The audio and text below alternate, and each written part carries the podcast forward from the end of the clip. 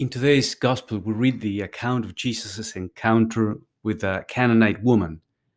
Now, why is he so stern in his response to her? Because we know how selfless and dedicated Jesus is.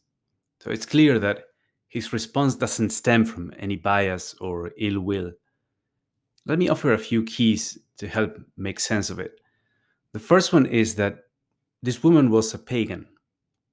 Other disciples like Peter, Andrew, Martha, and Mary, they had already been prepared by the Old Covenant to meet Jesus. But the case of a pagan was different. Their hearts were so untrained, so unprepared. So the Lord wants to test where the woman is coming from. Is she just coming to him to get a solution to her problem and then forget about him? Or is she truly open to God in her life? So the way the Lord challenges her is meant to bring the best out of her, revealing what's in her heart. The second key is this. God had called Israel to a quality relationship with him. They had special privileges and greater demands placed on them because they had to be trained to live as children of God. But God's plan was not one of exclusivity. In time, God wanted to extend this covenant to all nations. So he was very receptive to the desire that pagans had to be part of the family in a way. What he would not accept is that they would blur the line and take the covenant of Israel as unimportant, as something meaningless.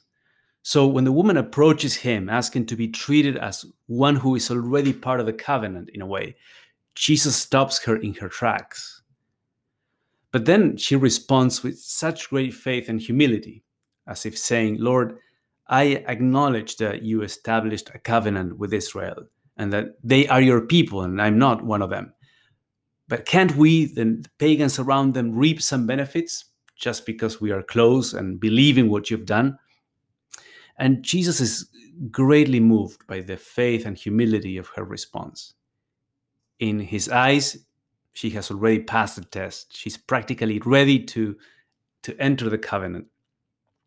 We can imagine that a few years after the resurrection, Peter, Philip, James would find this woman again and welcome her into the community, in those budding Christian communities along the coast of the Mediterranean.